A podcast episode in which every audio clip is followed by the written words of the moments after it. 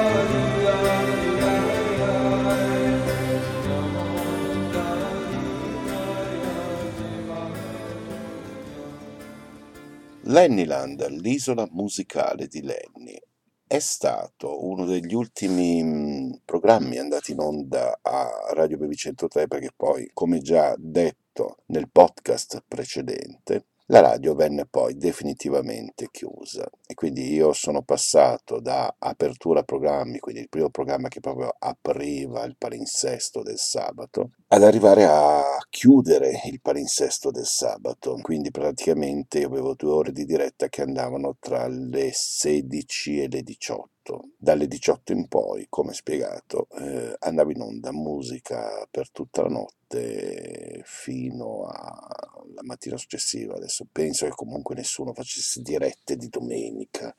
No, sbaglio, sbaglio perché c'era un DJ per ogni domenica, ma anche questo sarà un capitolo a parte.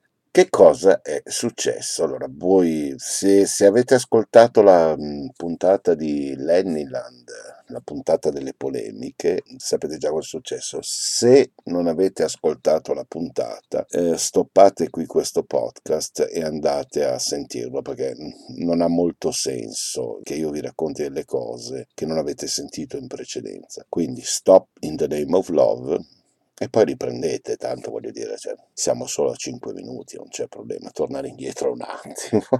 Il sabato dopo la messa in onda di quella puntata, la signora Filippa Inferrera non era presente in radio, arrivò dopo, facciamo un, un'oretta dopo, sì, più o meno. Si affacciò nello studio mentre stava andando un brano e mi disse: eh, Lenny, quando hai finito ho bisogno di parlarti nel mio ufficio. Allora, tenete presente che lei all'ingresso della radio aveva questa scrivania dove c'era appunto questa radiolina dove lei praticamente ci sentiva, dove c'era il telefono, eccetera, eccetera. Poi c'era un'altra stanza che era il suo ufficio con gli archivi, le sue cose, cioè io ci sono entrato giusto un, un paio di volte. Ho detto, vabbè, che strano, cioè, ma molto probabilmente, siccome ogni 3x2 eh, si doveva andare al tredicesimo piano, perché Radio Baby 103 era al primo piano di questo grattacielo di Sereni, sogno e ogni tanto eh, lei pretendeva che io l'accompagnassi al tredicesimo piano a cambiare il filtro al trasmettitore. Il problema logistico era che comunque io dovevo partire da Seregno alle ore 18 e affrontarmi tutto il traffico della tangenziale nord di Milano e della tangenziale ovest per rientrare a casa. Quindi quando si andava a cambiare il filtro eh, io arrivavo a casa che era quasi le 8 mancava poco alle ore 20. Ma comunque, sai, questo lo fai per passione, fai anche questo. Niente, io concludo la mia puntata come tutti i sabati, preparo nel multi CD eh, la musica che sarebbe andata poi tutta la notte, vado nel suo ufficio. A un certo punto lei mi guarda con uno sguardo molto serio, eh, perché si rideva e si scherzava insieme, ma quando la vedevi seria dici, Fallenni, cos'è successo sabato scorso? E io, in che senso, mi scusi, cos'è successo? No, perché mhmm, prima di dirti una cosa voglio sentire cosa è successo da te. Io stavo lì che la guardavo, facevo, cioè non è che facevo quello che cadeva dal pero, effettivamente non, non capivo, faccio, guarda, c'è stato il programma, sono andato in onda, eccetera, eccetera. Non, signora Filippa, non capisco a cosa si sta riferendo di particolare. Cioè, no, perché mh, ho ricevuto parecchie telefonate di protesta sulla puntata della, della settimana scorsa parecchie proteste, cioè in che senso? Eh, parecchia gente si è lamentata per i temi trattati all'interno della trasmissione, che dovrebbero essere cose da non trattare in radio, eh, si è parlato di sesso, si è parlato di malattie, si è parlato di preservativi.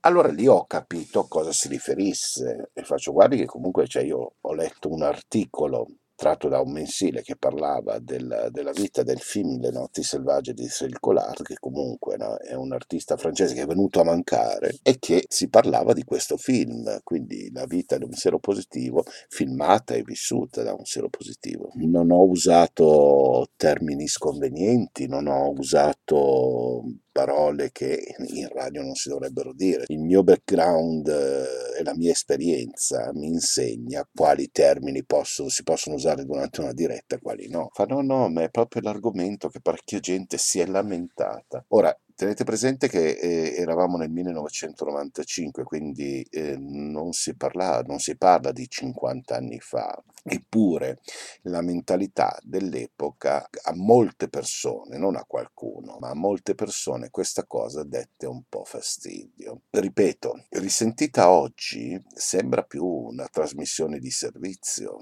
mm, sembra più quasi una cosa banale, però all'epoca le radio non facevano questo tipo di informazione, anzi era un po' un tabù e il tabù che io ho infranto ha suscitato veramente critiche a non finire, ma ferocissime. Fa però, d'altro canto, ci sono state anche delle persone che comunque eh, hanno fatto i complimenti, hanno apprezzato, ma la stramaggioranza degli ascoltatori, ehm, proprio quando uno insisteva su usate il preservativo perché vi salva la vita, dovete sapere che comunque c'è, è una cosa che ho destabilizzato molti, perché non c'era nessuna radio all'epoca che faceva informazione sulla trasmissione dell'HIV, su questa malattia, su, su, su, che cosa poteva comportare. Nessuno, cioè perché non è radiofonico fondamentalmente. Parlare di AIDS in radio non portava ascolti. All'epoca, nel 1995, tu potevi parlare di tutto, ma non di malattie eh, trasmissibili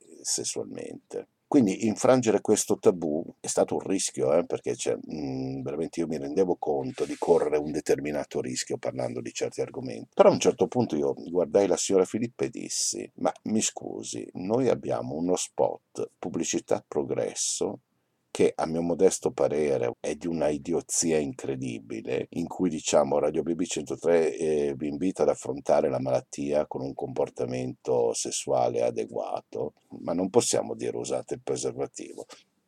No, momento, c'è stato un momento di pausa e disse no, il preservativo non possiamo nominarlo.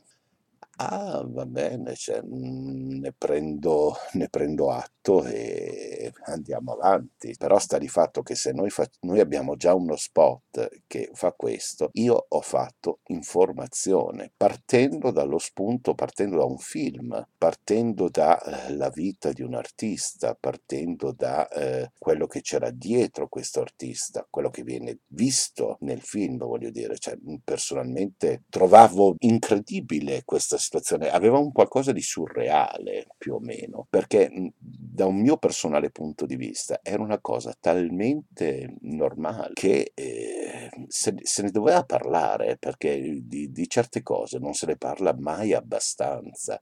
Tanto è vero, voi avete visto ultimamente delle campagne di prevenzione contro la diffusione del, dell'HIV?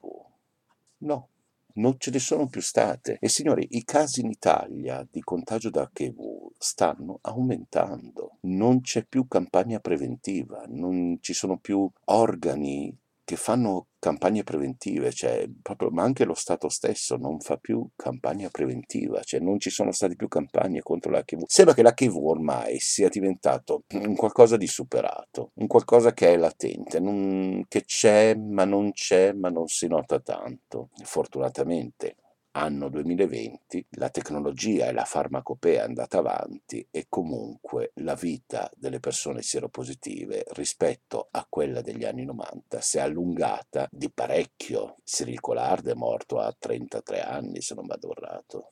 Quindi di conseguenza questa discussione ebbe veramente un... era, era, surreale, cioè, io non capivo se lei fosse incazzata nera perché io avevo detto determinate cose o non so, cioè, cioè, no, non capivo qual era il suo mood fondamentalmente, però di fronte a certe cose ho detto, signora Filippa, se si deve parlare di AIDS, sappia che comunque io qui in radio davanti a un microfono ne parlerò sempre, anche perché, come ho detto nella trasmissione, infatti questo è un punto un attimo da chiarire, perché qualcuno e qualcuno è rimasto un po' destabilizzato. Quando io a un certo punto dico io ho avuto un'esperienza con una ragazza seropositiva, dovete capire una cosa, pubblicamente davanti a un microfono all'epoca non si era fatto un coming out, anche perché erano anni eh, in cui sì, si stavano facendo dei passi in avanti,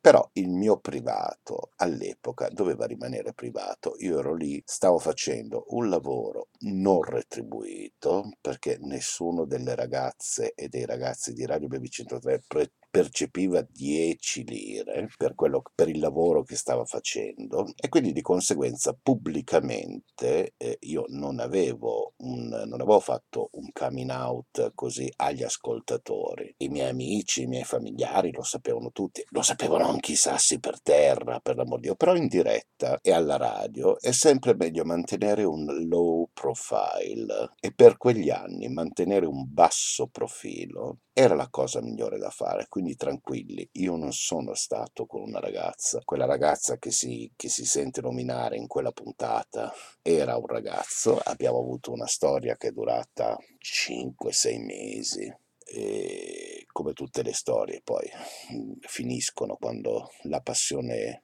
cessa o meglio, le storie finiscono quando sono eh, dei fuochi di paglia, quindi quando i sentimenti poi non sono reali. Succede, accade. Però quell'esperienza a me ha segnato, perché era la prima volta che io mi ritrovavo a che fare faccia a faccia con il virus dell'HIV. Che dite? Facciamo una breve pausa musicale così io riprendo fiato? Non andate via, restate sempre in mia compagnia e a risentirci a dopo.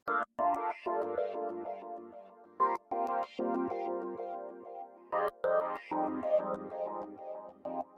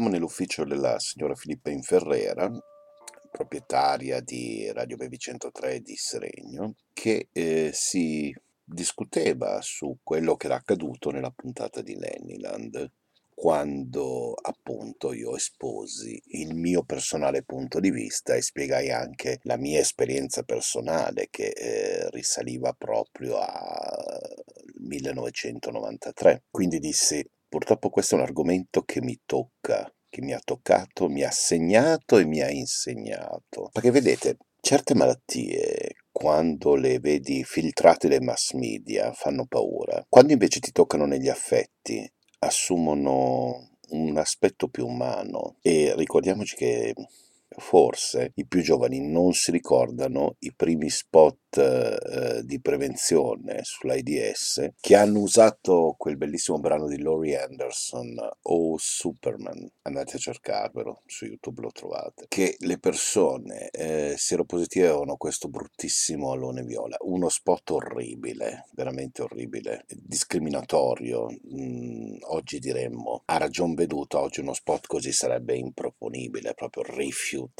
eppure agli inizi ci sono stati questi spot che erano veramente devastanti. Usare un, un, brano così bello associato a un messaggio del genere che era di un'ipocrisia incredibile era qualcosa di terrificante. Ma torniamo a, a noi.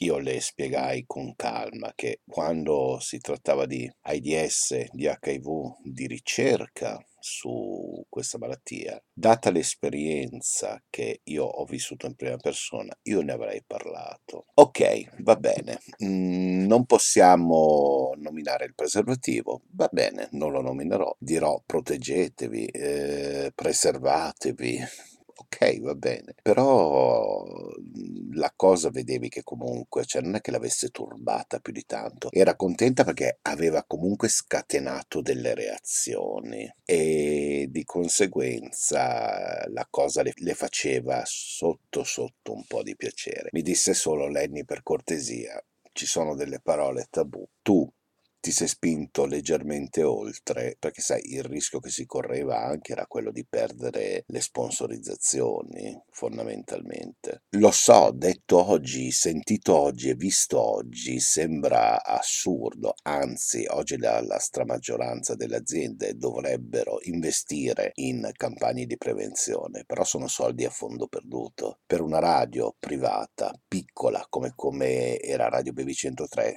il rischio che qualcuno togliesse l'inserzione pubblicitaria vuol dire far mancare alla radio un pilastro di, di, di sostentamento. E questo è una cosa che a me fondamentalmente dispiaceva, ma soprattutto per quello. Poi mh, mi disse tu sai che hai sempre avuto carta bianca, quindi vai tranquillo, cioè non ci sono problemi, però stai attento a toccare determinate corde perché purtroppo qui in Brianza sono un po' suscettibili parole sue, non mi sto inventando nulla. Eh sì, quando certe malattie ti toccano gli affetti, assumono un aspetto umano, fanno meno paura, ma questo non vuol dire abbassare la guardia e lasciarsi andare, perché lì sarebbe un po' da stupidi, mai abbassare la guardia, però fanno meno paura perché hanno un aspetto più umano e di conseguenza tutto cambia prospettiva. Ripeto, la mia storia sarà stata pur breve, però è stato un frammento di vita condiviso insieme a una persona, a un altro essere umano degno di rispetto degno di affetto, ma soprattutto degno di amore. Perché attenzione, se noi torniamo indietro al 1993, chi era sieropositivo aveva lo stigma, aveva la lettera scarlatta, era l'untore. Nessuno dichiarava di essere sieropositivo pubblicamente, perché cioè, la lapidazione era semi-automatica. Rendiamoci conto di come la mentalità fortunatamente sia cambiata in questi anni, nel corso di questi anni, ma nel 1993 anche dichiararsi sieropositivo a un amico si rischiava di rompere delle amicizie di vecchia data, si rischiava veramente l'isolamento, si rischiava di rimanere da soli. E questo è uno degli aspetti forse negativi anzi è uno degli aspetti ulteriormente negativi di quegli anni perché quando tu hai lo stigma dell'untore, quando tu sei il portatore di peste, nel 1993, credimi, era molto, molto, molto sentita questa cosa, a livello globale, ma soprattutto a livello eh, del movimento LGBT, delle persone LGBT. Io mi ricordo la, la sera in cui lui mi disse di essere seropositivo, una cosa un po' comica, adesso ve la racconto. Noi ci trovavamo tutti sabato sera in questa discoteca, era taciturno, non parlava, era meno allegro del solito. Io ho detto, oh, oh, qui sta succedendo qualcosa. Quando poi siamo usciti, che ci siamo appartati, eh, gli disse ascolta, c'è qualcosa che non va, dimmi cosa c'è che non va, perché l'ho capito, non sono scemo, questo ragazzo era più grande di me, sembra che abbia avuto 7-8 anni di più, se non 9, adesso non mi ricordo bene ragazzi, Insomma, comincio anch'io ad avere i miei momenti di vuoti di memoria, ecco perché registro questi podcast. E gli dissi parliamone, qualsiasi cosa succeda si risolve. Io mi ricordo come se fosse proprio ieri, lui esordì dicendo, ascolti, io devo dirti una cosa che potrebbe fare anche rompere la nostra amicizia. Ci fu un momento di silenzio. Io sono positivo. Io l'ho guardato e ho detto, ah, ok, meno male. Fa, ma hai capito cosa ti ho detto? Io sono positivo. E io gli risposi, sì, sì, ho capito, ma io pensavo che ti fossi innamorato di qualcun altro. Mi viene da ridere a pensare a questa cosa. Lui scoppiò a piangere e io gli dissi: Ascolta, se questa è una scusa per allontanarmi, allora dimmelo subito perché mh, mm, non è la tecnica giusta. Però vedi, io non voglio fare lo struzzo e mettere la testa sotto la sabbia, perché se non sei tu, potrebbe essere qualcun altro e in un futuro potrebbe essere qualcun altro ancora. Cosa facciamo? Ci nascondiamo? Quindi per quello che io provo in questo momento per te, io sono qua e ci rimango. Se invece quello che mi stai dicendo è una confessione che mi fai, sappi che comunque questo da te non mi allontanerà. Ero molto giovane all'epoca, eh, rendetevi conto, non ho la maturità dei 50 anni, però all'epoca facevo questi ragionamenti. Così vi ho raccontato un ulteriore aneddoto prima che venga cancellato dal, dal mio hard disk interno della memoria. E così la, la, vita è questa, cioè non sai mai chi incontri, cioè non puoi sapere. D'altronde un, anche un tuo amico, anche tuo che stai ascoltando, un tuo fratello, una sorella, un cugino, un parente, l'amico di un amico, chiunque potrebbe essere il suo positivo oggi. Però in quegli anni era veramente un problema serio, molto serio, era uno stigma, diventava automaticamente l'essere esclusi. Oggi no, per fortuna, per fortuna, cari amici miei. E questo è quello che è accaduto eh, dopo la puntata delle polemiche di Lennyland. Io direi per questa puntata di finire qui. Carissimi ascoltatori, come al solito io vi porgo i miei più rispettosi omaggi, vi ringrazio per l'ascolto e a risentirci alla prossima puntata.